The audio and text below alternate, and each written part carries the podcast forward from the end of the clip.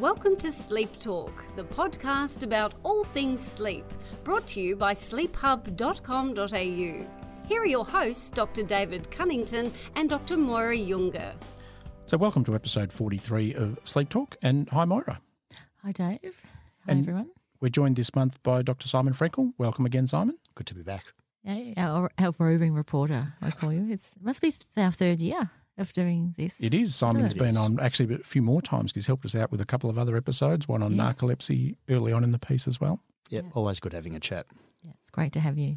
So this episode we're going to catch up on some sleep research, and Simon, that's where you're going to help us out, give us the latest on things from San Antonio and another meeting in Bern that you've been travelling a lot lately. Yeah, it's been a lot of, lot of air miles in the past couple of months. And so we'll hear about some of the research and some of the tech. Um, anything else going on for you in sleep, Moira? Just planning ahead for the, the meeting, our Australian A S A meet conference in uh, October in Sydney. Just a little plug for people to consider coming down under if they hadn't heard about that. We'll talk about that at the end of the session as well. Yeah, and we're just in the midst at the moment of calling for abstracts, reviewing abstracts. Well, the call for abstracts is finished. Now reviewing the abstracts, and the symposiums have been settled, and looks like a really good meeting. I was going to talk about this as another episode, but my um, a recent podcast recording with a bit of a hero of mine, Brett Kirk, talking about insomnia nice. and mindfulness. So, yeah, that's my highlight, but I'll um, we'll talk about that another one. I'll put a link to that, but it's not up yet. What about you? What's the, what's happening in the sleep world for you? Yeah, so there's just lots going on. As you know, as the marketing sort of person for the Sleep Health Foundation, there's lots of media stuff about sleep. The media's just got this whole appetite for I things know. about sleep. And really it's like trying to ride this bucking bull in terms of just trying to make sure that there's sensible, good quality yes. information is what actually gets out into the media yeah. rather than the yeah. crazy stuff. Yeah, that's a, that's a, it's such a, it's such a tension within me and within the Sleep Health Foundation about that, about not wanting to be fear-mongering, and because people just get all agitated and just it has a terrible effect on people's sleep, but wanting to give yeah good quality, you know, research-driven comments uh, and advice around sleep. It's a it's a difficult one, but I think we actually could have a whole episode on that as a topic. Well, I'm coming to your breakfast session at the meeting in October about running a public health campaign yeah, in, good. in sleep. Yeah. So yeah, that'll be a starting point, and maybe as a follow-up from that, we'll we'll do something about yeah sleep and media and yeah. messaging. Yeah, great.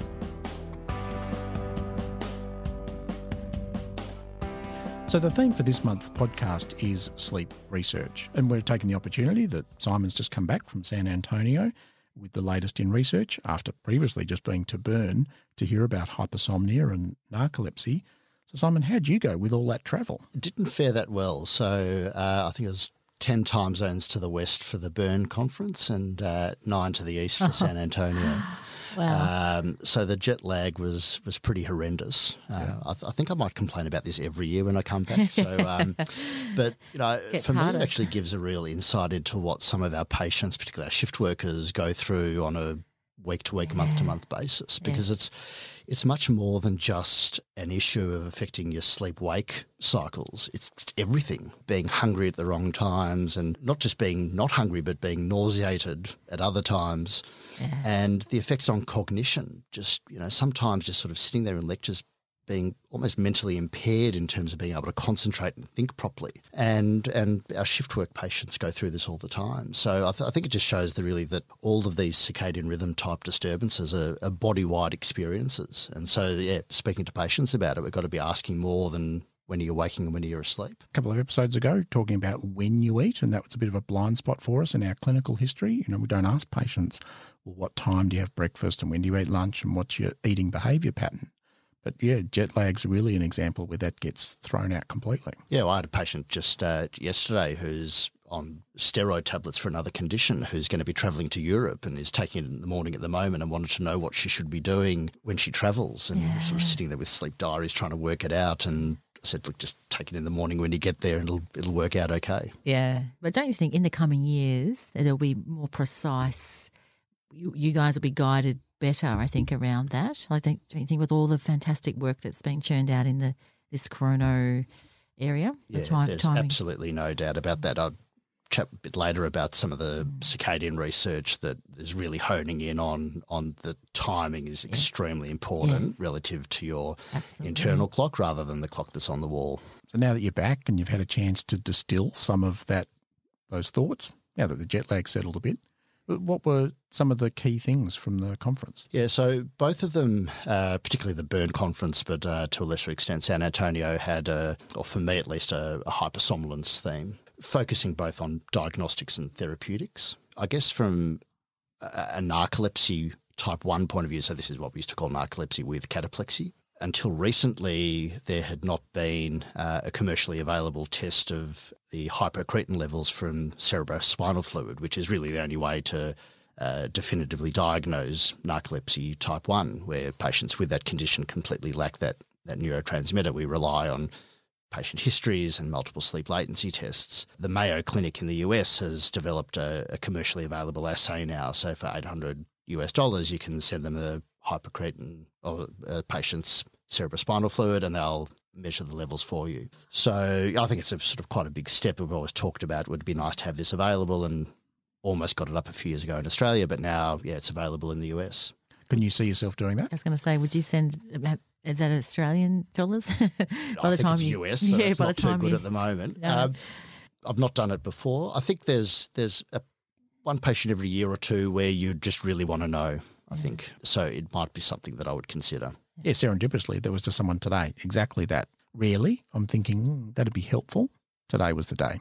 You know, I thought it would have been quite helpful to try and sort out that clinical situation. And the other, I guess, interesting thing from a diagnostics point of view is that uh, you might recall eight or nine years ago, there was a, with the pandemic flu, I can't remember, one of the Scandinavian countries, there was an enormous spike in the number of children Uh, developing narcolepsy, and it turned out that it was due to them being vaccinated with a particular type of pandemic flu vaccine, and then Chinese groups were showing that they also had a spike in their patients developing narcolepsy, not due to vaccination but actually due to flu infection. What's actually emerging, and Emmanuel Mignot spoke about this, was that uh, he reckons that almost all, if not all, of narcolepsy might actually be triggered by flu infection. And what they've found is that there is a small part of the flu sequence that looks very similar to a hypocretin molecule, and that your immune system is essentially just targeting its defences in the wrong direction and destroying the wrong thing, in this case the cells producing hypocretin. So he reckons that, you know, possibly within five years or so, they might have a blood test that will be able to diagnose narcolepsy. Wow, I'm liking that, and even more reason to get my flu vaccine. So the other interesting thing from a, a diagnostics point of view was the The, the non-narcolepsy type one hypersomnia, so what we currently call idiopathic hypersomnia, narcolepsy type two, where at the moment we're using uh, M S L Ts or multiple sleep latency tests to diagnose these patients in combination with a carefully taken history. But there are significant limitations both with the performance of the multiple sleep latency test, its accuracy in terms of diagnosing these patients, and in our ability to be able to separate them clinically and with testing. So there's been quite a bit of talk um, at both of the conferences, really over a number of years, about the, the problems with our current diagnostic criteria. But the impression that I got was that the drum was starting to beat a bit harder in terms of, well, we know that there are problems with our, our diagnostic modalities. Maybe we need to completely change the diagnostic criteria for these conditions, maybe lump them together, look at different diagnostic modalities other than a multiple sleep latency test, or be doing things in a different way than what we're currently doing. So the, the sense that I got, and this was sort of coming from multiple disparate people who, you know, well respected in the area, is that there might soon be a bit of a paradigm shift in terms of how we look at hypersomnias that are not narcolepsy type one or not narcolepsy with cataplexy. So that'll be interesting to see over the next couple of years. Did you get a sense in what way that's going to shift? So I think uh, the feeling that I got is that the distinction between narcolepsy type two and idiopathic hypersomnia um, might not be necessary, that we might be classifying people as either having narcolepsy type one or a non-narcolepsy type one hypersomnia. diagnostic criteria for how we're able to diagnose patients with these conditions might extend to beyond more than just the multiple sleep latency test, that we might be looking at doing extended types of sleep studies, so to measure people who are, you know, just requiring lots of sleep rather than being able to fall asleep on command, which is what we're asking them to do yeah. in a multiple sleep latency test. So to try and capture some of those people who we know have got a disorder, but in whom our current flawed diagnostic criteria don't capture. And I'd not appreciated how much it really matters, that differentiation at the minute between narcolepsy type two and idiopathic hypersomnia in the U S. You know, in the U S, you differentiate those. You're on the hypersomnia side of the fence, bad luck, no access to drugs. You're on the narcolepsy type two side of the fence, great, access to drugs. Whereas thankfully in Australia, we don't suffer so much from that delineation problem, and we can largely practice as if maybe they're similar and we can't differentiate them. Yeah, there are a decent number of patients though who have got idiopathic hypersomnia because they're, they're long sleepers and they're very sleepy during the day, but they can't, you know, in inverted commas, perform for the right. sleep latency test.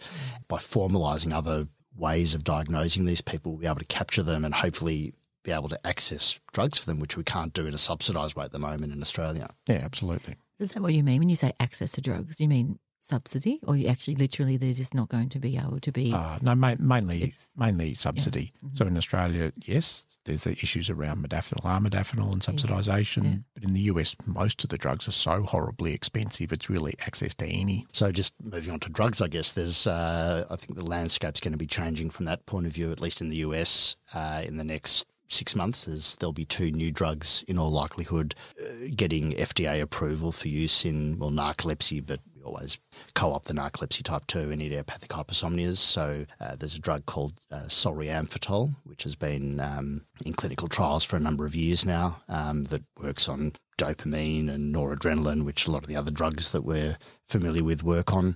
Uh, that should be coming uh, available soon. And then there's uh, Pitolisant, which works on the histamine pathways, which is actually quite novel. None of the drugs that we have at the moment do that.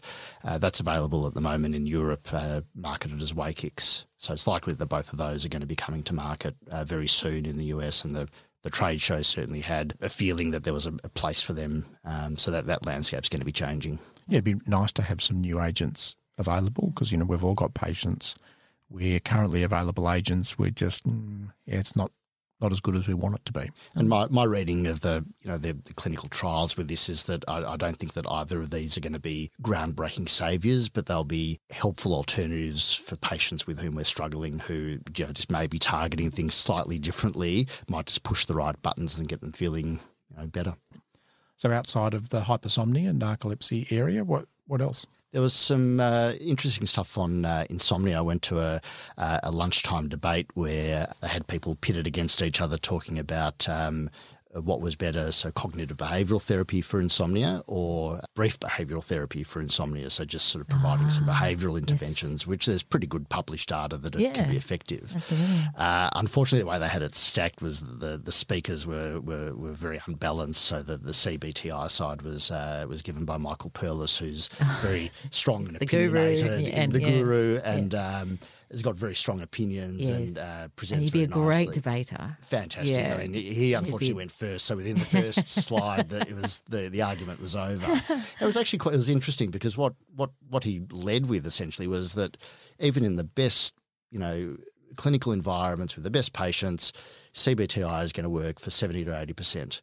So why would you reduce the dose of the treatment, which is, you know, only not effective in everyone? Ah, you know, so already like reduce it down to behavioural only yeah. is what it is. But what it made me think about, and I'd be interested in your thoughts, Moira, is that, you know, patients wait to see me, and if all I'm going to do when they come and see me is say, look, you've got insomnia, you need to go and see yeah. a sleep psychologist. And wait another three That's months. Not a particularly good intervention. No, and, it's it, not. You know, I'd, I'd like to think that as a sleep physician I could do a bit more than that. So what I try and do is is give them some sort of modified brief behavioural intervention, some strategies, and more than just sleep hygiene, maybe some sleep stimulus control yeah, and a bit of sleep restriction. Mm-hmm. But whether that, if that fails, whether when they then come and see you, whether that poisons things even further, it's just another thing that hasn't worked for their insomnia. What, what's your yeah, take? My take is that it's probably worth trying anyway. Like, I think that there's enough evidence to show that you, sleep physicians and G Ps who, who are going to see people a lot quicker than I do, can start with those behavioural things, because I think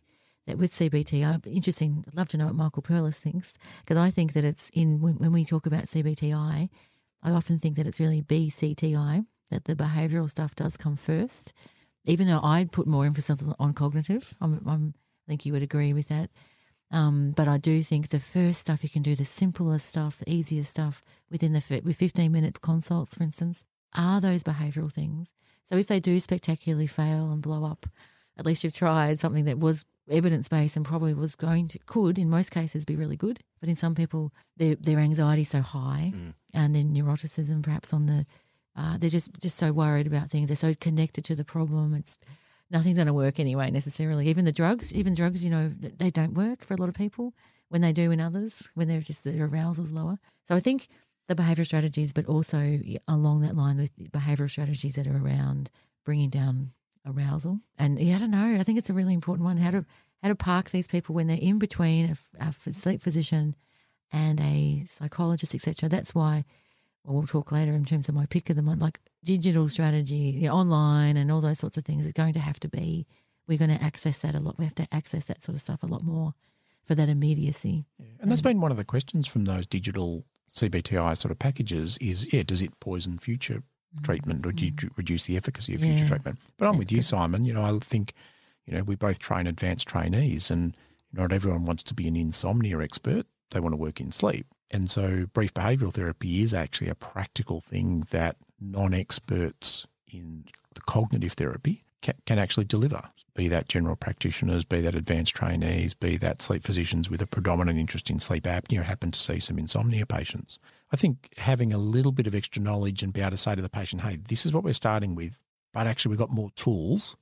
And so this isn't the whole of the package is sometimes a nice way to sort of at least let them know, okay, if you find this isn't working, that's not, you know, everything we've got, and it's not that everything's failing. It's just this is where we're starting. Yeah, and I think you, I think as clinicians, we we are quite good at picking that patient, like you were saying, Moira, who does need that more, you know, more cognitive therapy woven through, because it's not just giving them cognitive therapy on one particular day. It's it's often woven through yes. the whole the whole experience and yeah.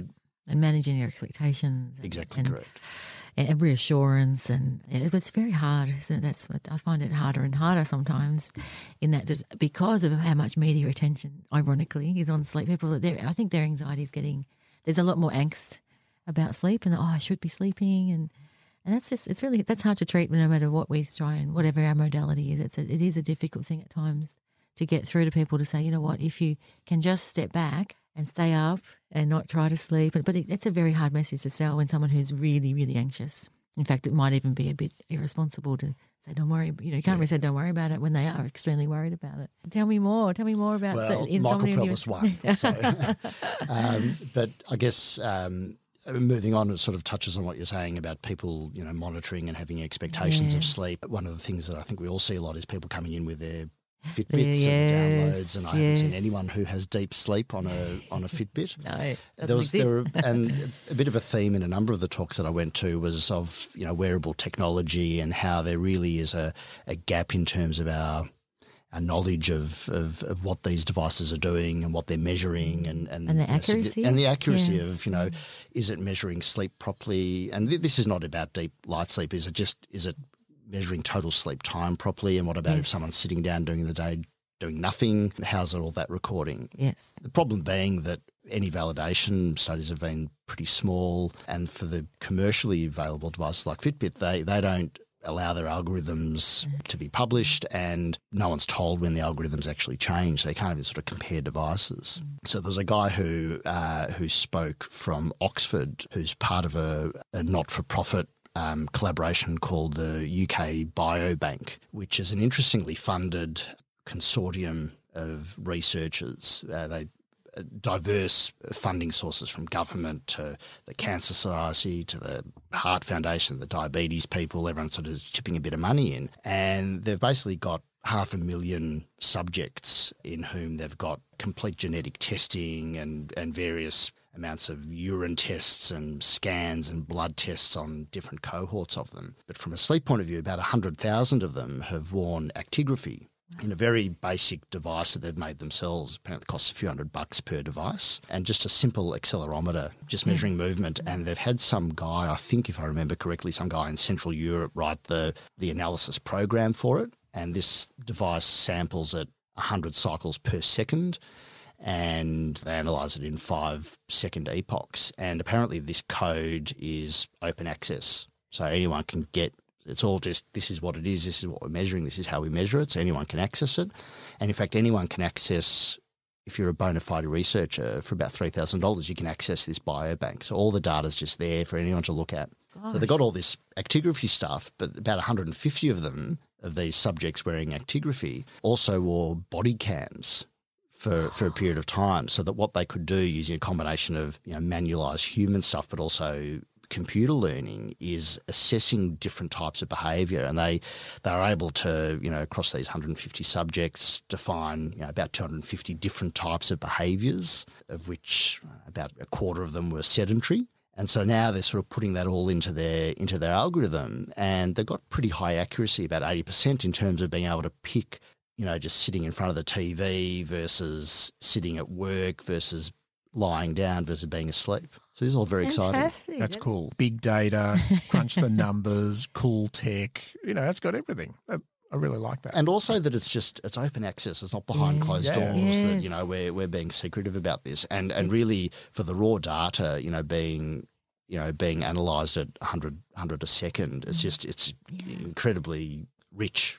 Yeah. And such a public health consortium, as it's from all these different areas in within the public health domain. Yeah, and that's I think that's that's why it's so smart that they've not had to go cap in hand to one yes. body and say we need a lot of money to do this. Yeah. Various societies have got various interests yeah. and are willing to, to put some money in.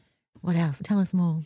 Uh, there's a bit of circadian stuff, so we sort of touched on that earlier with my jet lag woes. Yeah. Um, and I guess touching on what you, you were mentioning before, the, the plenary session was given by a circadian researcher who'd done sort of a whole lot of circadian research in flies, looking at the blood-brain barrier, which is literally a, a physical barrier between your blood compartment and your, your central nervous system, showing that in flies at least is completely under circadian control, so that in the biological night this barrier is completely permeable and during the daytime it's completely shut. And that's really important in terms of drug delivery. So what they've got is actually a, a fly model of epilepsy, and are able to give these flies phenytoin, which is an anti-epileptic, and basically showing if they give it at certain times of biological day or night, it's either going to be effective or ineffective in terms of whether it can get through this barrier. There's absolutely in the future, you know, circadian research is much more now than just timing and Jet how we can shift people, yeah, people's clocks. Yeah, it's, it's more about the metabolic effects mm. and, and how it affects literally every single cell in our body. There are circadian medicine clinics. I think um, Phyllis Z's got one. She's in Chicago. So they actually, um, again, this is not dealing with, you know, delayed sleep phase. This is dealing with, you know, how, you know, if you've got problems with your thyroid, you know, what time are you going to take your thyroid medication, or how is your circadian rhythm impacting on that? And do you think, though, I mean, this is so exciting for, you know, sleep boffins going to the, and, and circadian people going to these conferences. How long will it take to just get out into the other, for for the oncologists and the uh, endocrinologists, and the, to be to be under, to getting this research, uh, this knowledge around the timing? Do you think it's already out there? No, but there's absolutely a demand for, yes, yeah, circadian med medicine, whether you do a circadian medicine clinic, because, you know, I worry that that just creates another silo. You go to a different person for your body clock stuff. Wouldn't it be great that everyone Whereas, knew this stuff? Exactly. Everyone working with in healthcare with people had an un working understanding of the circadian rhythm and how it applied to their particular mm. area of interest. You know, I remember years ago, those dreaded Friday afternoon clinics at Western Health, which at one stage was an obesity clinic, and we'd sit there at five thirty, just completely stuffed, but talking with an endocrinologist. We were dealing with obesity, sleep, and endocrinological problems. And that was a good fifteen years ago. It hasn't yet come together, even in terms of, you know, how we pull that together, as that's probably, you know, the circadian thing was the thing in common. Yeah, I think it's going to be, it'll be a hard sell. I think it's going to, I don't know who's going to be the conductor of the band. Uh, yeah. So for advanced trainees in sleep medicine, you're looking for a niche, develop an expertise in circadian Absolutely. medicine. Absolutely. We'll get into the curriculum of just undergrad med medics, don't you think? Or do you think as trainees? Oh, no, absolutely. It should be in the curriculum for undergraduate medicine and undergraduate health professional degrees because, as we said, it goes across all disciplines and all body systems. So it shouldn't be confined to one particular craft group. I also heard um, a nice talk, just sort of getting back to more of the conventional circadian stuff, some research that had been done in adolescents who we all know, you know, delayed body clocks, late sleep-wake times, just looking at the potential mechanisms as to why that is. Mm. So they, they brought a bunch of adolescents in during school holidays and just played around with the circadian systems to see what the potential causes for them developing these delayed sleep-wake phases actually were. And it was interesting, they showed that they're actually no more sensitive to light in the evening. So light caused just as much um, suppression of melatonin as, as you would expect it to do as it does in adults. But what they found was that the light in the morning had less of an effect in terms of advancing their times earlier. So it's not so much of a problem of shifting late, but an inability to move back in the other direction each day. Oh, that's a great breakthrough. Which that's, is, but I, then I was thinking, well, does it actually change sort of what we do? Yeah, I, th I think we're only scratching the surface of this. You know, Sean Kane's recent work just showing that huge inter-individual variability in the sensitivity to light just makes me so cautious about these group data. We said as a group, they weren't more sensitive at night, but more sensitive in the morning. Well, now I want to say, well, what's that look like as individual data points? Yeah, because exactly there is right. going to be such a lot of variability. Thanks very much, Simon. Pleasure. We, we certainly look forward to twelve months hearing about what progress you've made with your personal experimentation with circadian rhythm management. Yeah, it's not going to be good because next year's on the east coast of the U S, so yes. I've got to leave about a month to, earlier. We'll take a month off, don't you think? Yeah, we'll take sounds a, great. Go home, yes, go, go to Europe. So Simon, what's your clinical tip of the month, the pearl that you gained while you were overseas? So the pearl that I gained was something called shut-eye latency. And this was sort of a bit of a buzzword that was in a number of the talks that I went to. So shut-eye latency is the time between when you actually get into bed and when you actually try to start initiating sleep. Because if you just think, if you sort of, as I sometimes do, ask things in a bit of a sloppy way about people's sleep scheduling at night, you might not get the full picture. You know, what time do you go to bed? nine thirty. How long does it take you to get to sleep? Oh, about thirty minutes. What time do you get up for the day? five. That's great. You're getting enough sleep. What shut-eye latency will tell you, if you ask them, well, what do you do when you get into bed? Well, you find out that they're watching three episodes of something on Netflix and then they're scanning through their social media and they're actually not trying to get to sleep until one. So by asking, well, what do you actually do when you get into bed gives you a bit of an insight into, well, what's going on and, you know, how much sleep you're actually getting. So shut-eye latency. So Dave, what's your pick of the month? So keeping on the circadian rhythm and delayed phase sort of theme, uh, there was a paper that got quite a lot of publicity recently about resetting the body clock in people with circadian phase delay. And it was a small number of people and the study was done uh, in Birmingham. But essentially the message that they were giving out was very simple strategies, shifted people two hours earlier, from around a two thirty a m go to sleep time to around a twelve thirty a m go to sleep time.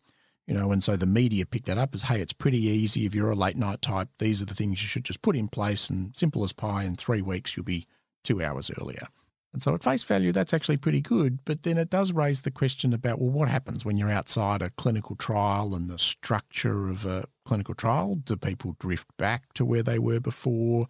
Do they have, do they maintain things? Do they stay there if they don't maintain things? So it, it did raise a few questions for me. I think that's something you're actually seeing a lot of clinical trials where there's a distinction between efficacy, which is how things work in that idealised situation, and effectiveness, which is, well, what's going to actually happen in the real world. Yeah. And I think there's a difference between the two. Yeah, and one of the things I worry about from that paper, great paper, good, I'm certainly going to use that protocol as a starting point for pretty straightforward, uncomplicated people. But I just don't want people, to, the clinicians, to get the message and then tell patients, well, look, this is all you've got to do. You've got a phase delay. It's as simple as this. Follow these five instructions and you're all good. Thanks. See you later. Job, job's done. Because we all see heaps of people with much more complex circadian rhythm issues than that. That's not going to be enough. What about for you, Moira? Well, I alluded to it earlier in our discussions. Just a paper I came across recently just researching something else. It's, it's reasonably old. What was September last year from the JAMA Psychiatry called The Effect of Digital C B T I on Health, Psychological Wellbeing and sleep-related quality of life, a randomised clinical trial. And they're just that the, the authorship is, you know, a star-studded cast of um, led by Colin Espie. And within there, the people like Jason Ong, Russell Foster and, and others, uh, other dignitaries in the sleep field. It's a very large-scale trial of seventeen hundred people or so accessing C B T I, you know, on, on digital platforms, and showing that it, you know, there's efficacy there. And just remind, just a timely reminder, and we'll put a link to it uh, for us to all realise, because the access to C B T I is the problem, probably not the efficacy. It's the access, and, and we need to increase access to that. And so online programs are going to be something we need to really push or uh, promote or even make and make better, I think. Yeah, absolutely. Well, they're actually already pretty good. You know, those yeah. randomised control trials yeah. showed that they worked reasonably well. It's, yeah, then when you start to roll them out in the real world, who do we roll them out to?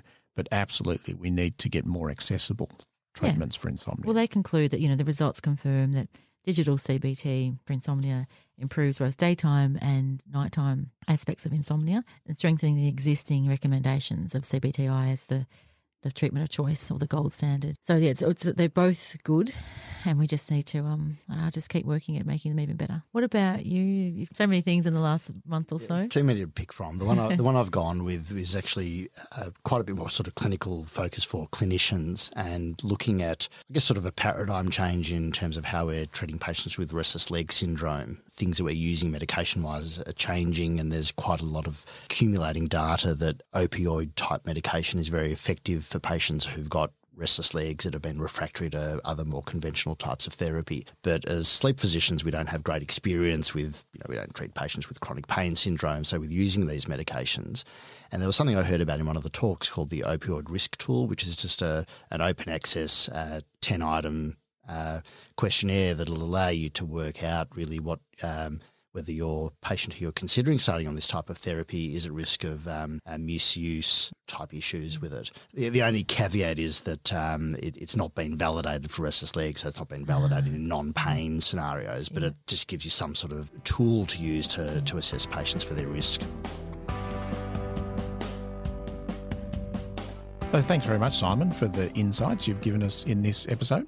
Uh, great to be here again. Thanks, it's good. Yeah, it's really good. So look out in upcoming episodes for uh, topics on sleep and alcohol, cannabinoids and sleep, and we will come back, Moira, to the should we sleep together or is the sleep divorce something that people should be thinking about, as it was termed in a media article recently. So thanks a lot for listening. If you've got any suggestions for the podcast, email us at podcast at sleep hub dot com dot a u. So if you like us, please leave us a review on Apple Podcasts. Thanks a lot. This podcast is not intended as a substitute for your own independent health professional's advice, diagnosis or treatment. Always seek the advice of your physician or other qualified health provider within your country or place of residency with any questions you may have regarding a medical condition.